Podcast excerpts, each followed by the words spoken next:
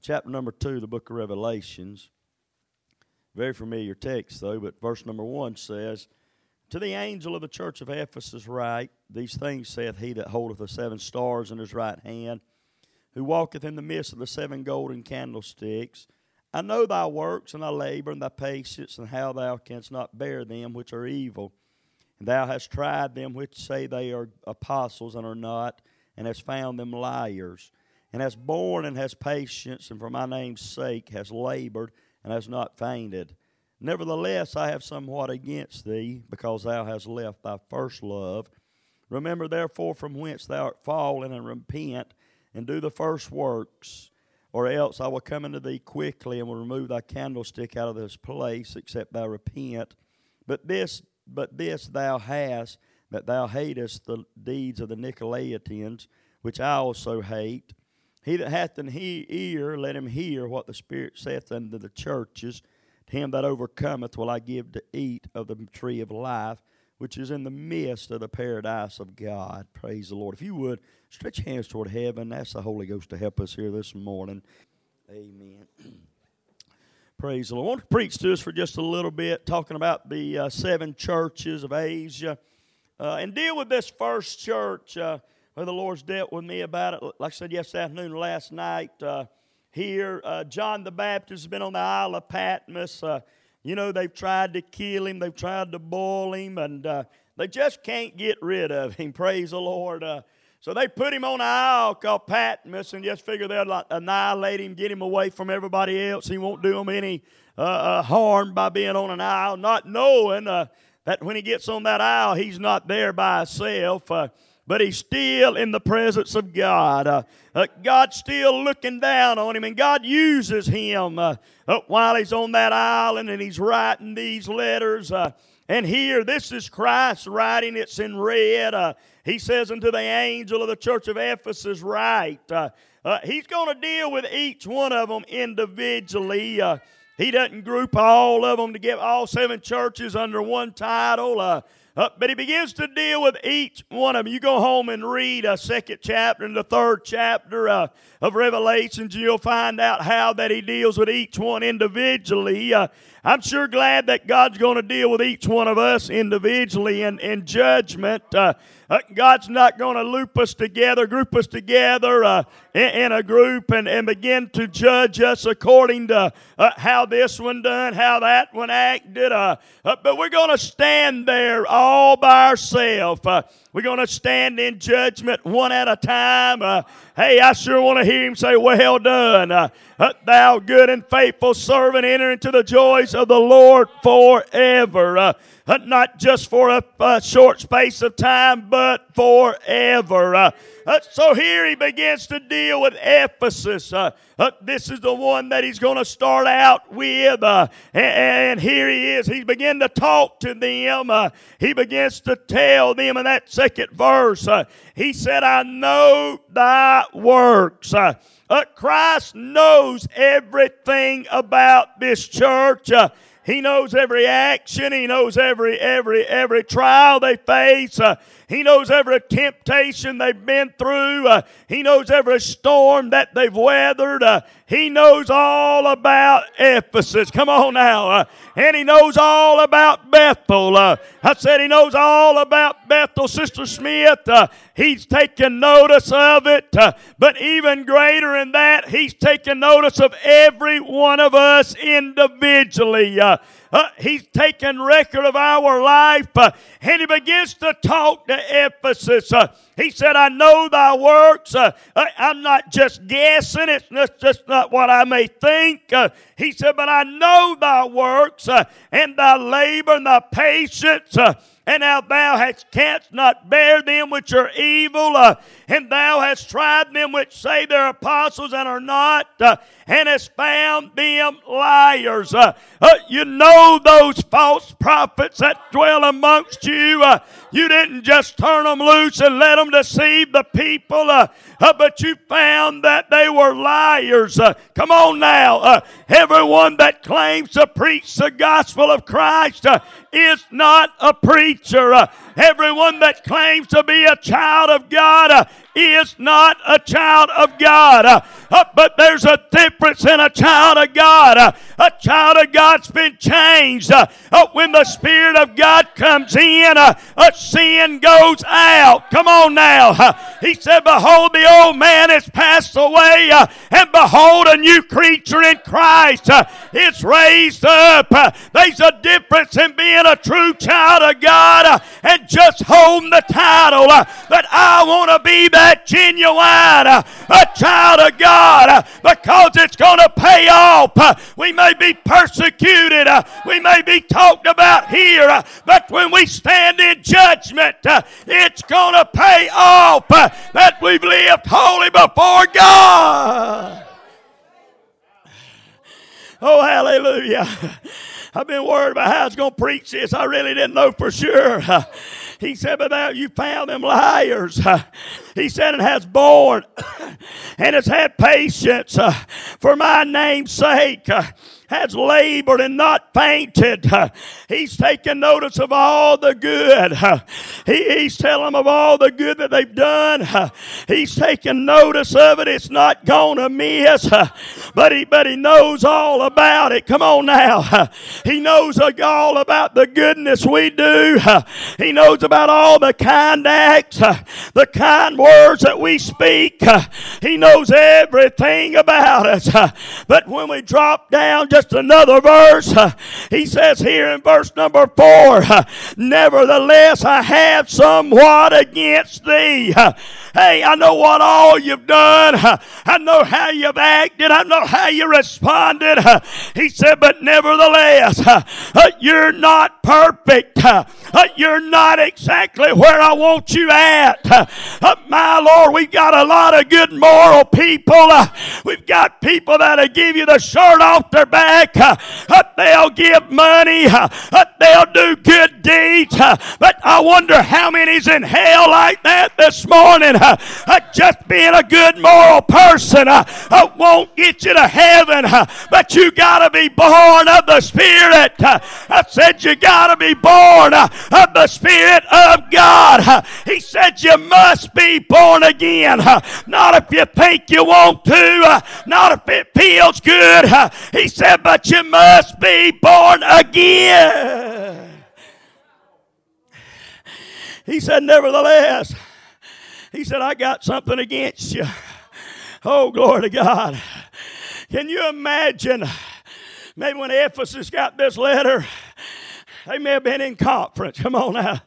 I said they may have been in conference having a business meeting and said, hey, we've got a letter from heaven. Oh, praise the Lord. Come on now.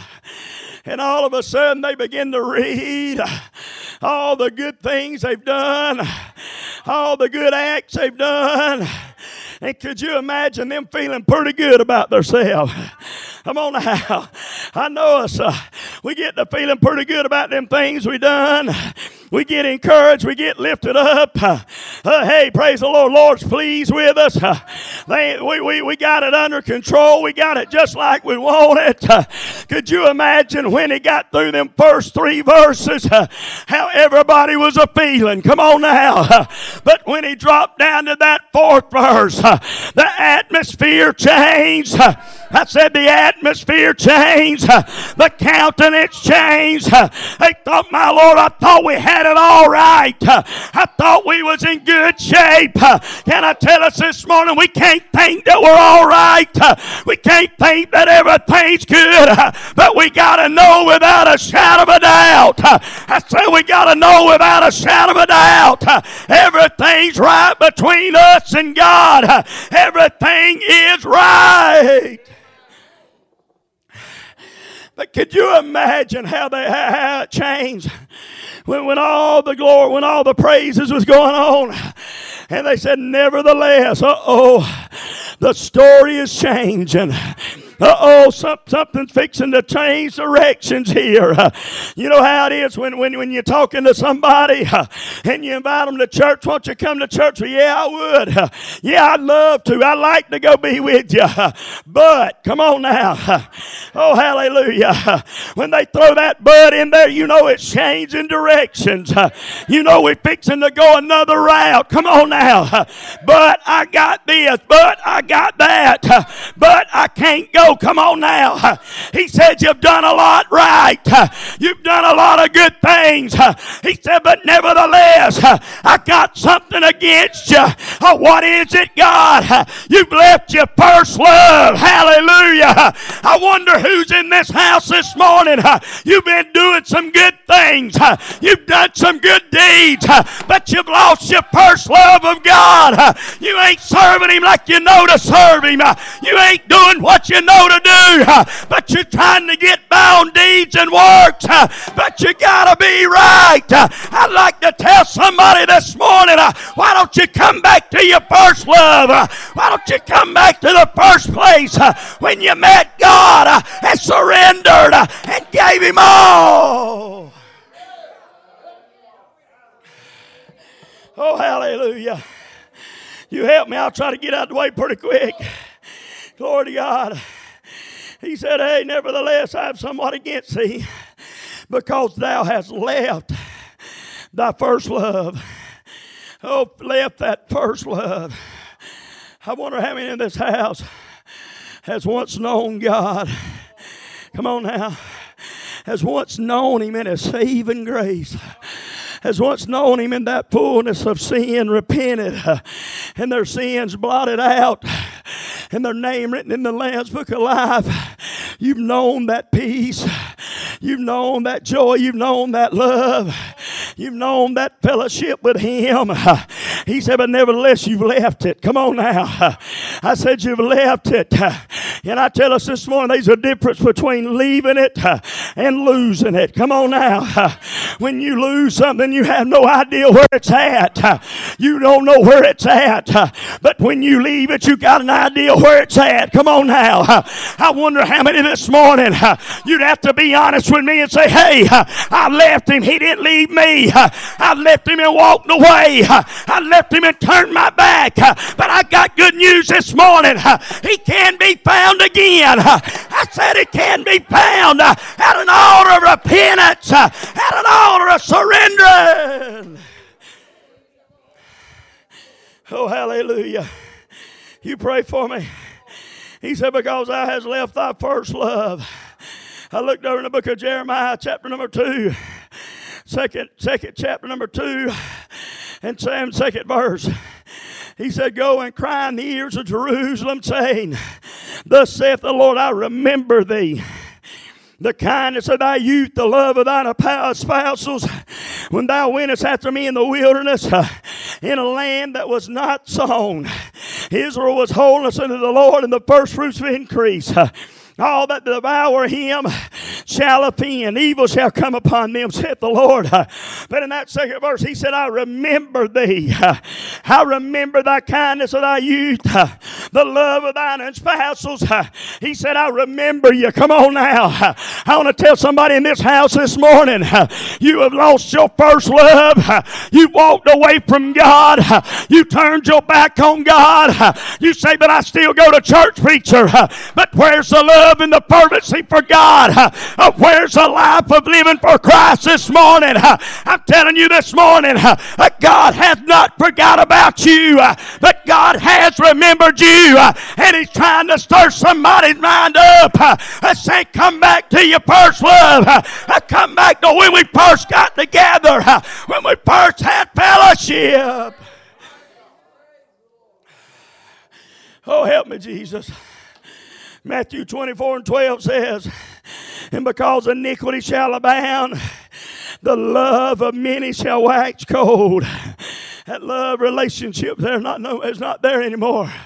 It's gone cold. Come on now. Why does a man and wife divorce? Why do they split up? Come on now. When they first fell in love, hey, there was a love there for one another that they would give her life. Come on now. They would do anything to make that husband proud, that wife proud. They was there for one another. Come on now. But as time goes along, time rocks on, something happens, something comes in, and that love begins to wax cold. I said that love begins to wax cold. And if there's something not done about it, they'll end up separating, they'll end up divorced. And I tell you this morning, when you let your love for Christ begin to wax cold, you become indifferent in God. But I say this morning, come on back. I said, come on back. He still loves you. He still cares about you. He still wants you in the family of God. He said, remember, therefore, from whence thou art fallen. Here's the recipe for it. Here's the way back. He said, remember, therefore, from whence thou art fallen, and repent and do the first works. Come on now. He said, I'm willing if you are. Hallelujah. I'm willing to forgive if you'll repent. I'm willing to accept if you'll come. Glory to God. I wonder this morning, my God, how can a God love us so much? The way he's been treated, the way he's been done, the way people just acted. But I'm telling you, he's full of love. I said he's full of love. And he wants somebody back this morning. I said he wants somebody back in the family of God. Oh, come on now. Remember. Remember. I wish you'd get a remembrance this morning of when you first knew him. When you first had that encounter with him. Come on now. Anybody ever say anything about their spouse? It was love at first sight. Anybody ever heard that? Come on now. It was love at first sight. I could just eat them up. Then later on, they said, I wish I hadn't spit them out. Come on now.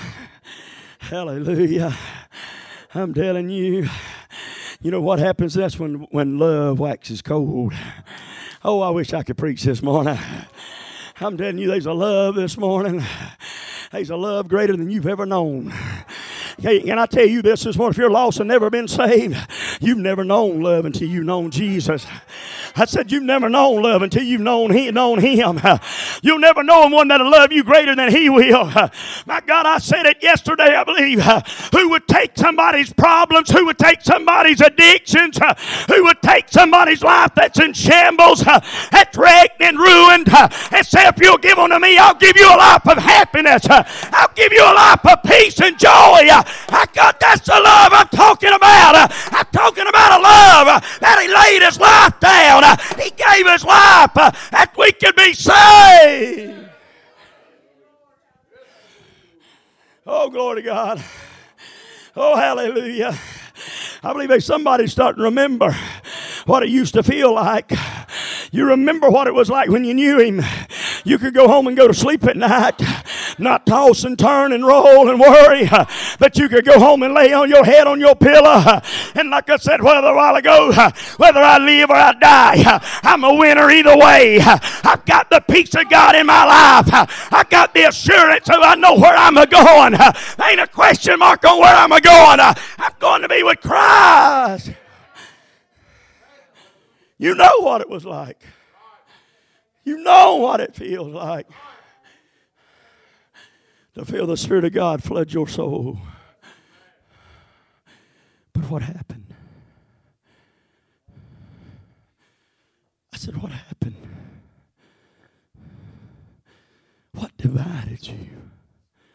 What came in and took the place of that love for Him?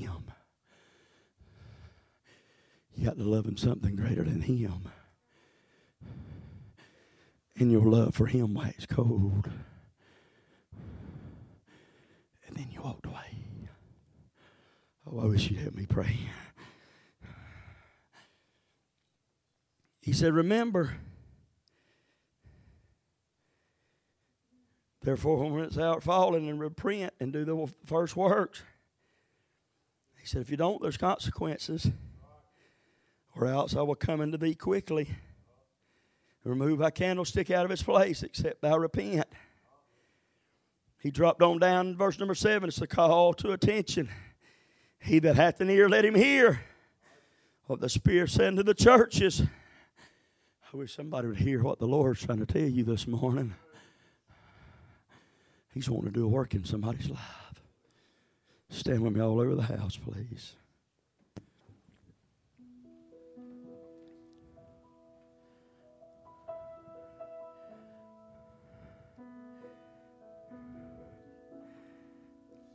And he gives hope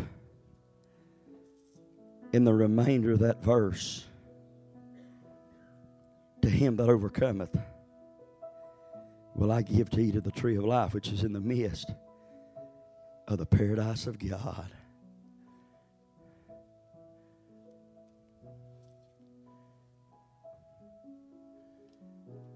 Could I challenge you for just a moment?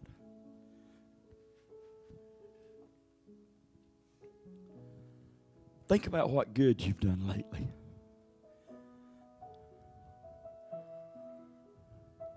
I'm not categorizing what's good and what's bad. Not. But in your heart and your mind, what do you feel that you've done good lately? That makes you feel good about yourself.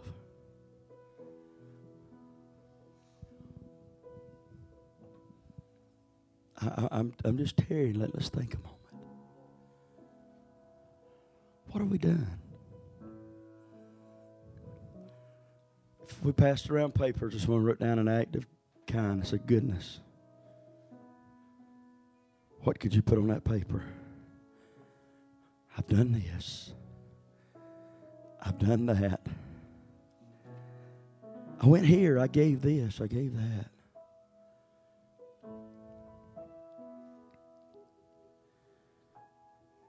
But then, when you finished up, and you drew a line under what you had done good, could you write under it, and I still have my first love? He is still my first love. I love him greater than anyone, anything. And I'm serving him to the best of my knowledge. Or would you have to put under that line, I've left my first love. I've walked away.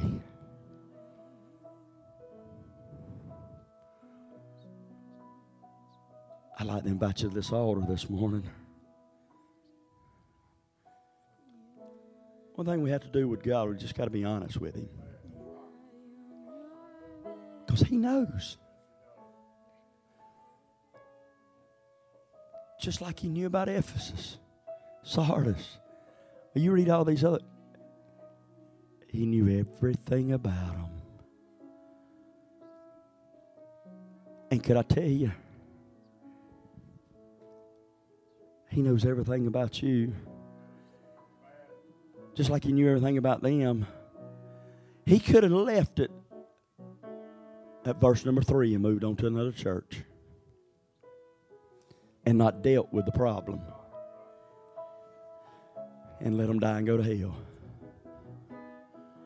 But he loved them so much. He said, I'm going to tell them exactly where they're at. And he started in verse 4. Why do we discipline our children? It's because we just hate them. Because we don't like them.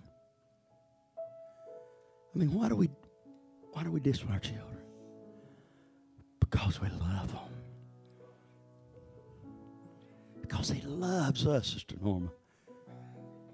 He lets us know where we're at. He lets us know exactly where we live in. And he's letting us know, Brother Ricky, what we need to do. Why am I preaching like this morning? Because he loves us. I had no idea who would be here. All I knew is what I was like, Lord, I've worried about this thing. He said, you left your first love. Why do they have what you call it, husband and wife retreats, different places. So they can come help them renew that love. Come. You know what Christ is trying to do this morning at Bethel? Come renew your love with me. Come and let's renew our love for one another. His love's still the same for you. Come on now. I said, you ever been in a one-sided relationship? Especially when you were maybe growing up dating somebody. It was a one-sided friendship. If anybody come, you went. If anybody done anything, you paid, you done it. What they was just said they was your friend. Come on now. They never come to where you was at. They never offered to buy. You said this is a one-sided relationship. I wonder how many one-sided relationships we got in this house this morning. Oh, God, help us this morning, Lord. Hey, when I stand before him in judgment, I don't want him to say, hey, it was a one-sided relationship. I loved for you, I done for you, I worked for you, but you didn't do nothing for me. My God, but I want to stand before him and say, hey, this relationship was together. You worked, you loved, I gave, I loved. My God, why? Because I love him. I can love him because he first loved me. I'm telling you this morning, you can love him because he loves you. He's concerned about your soul. Would anyone be honest with me this morning? Not me, but heaven.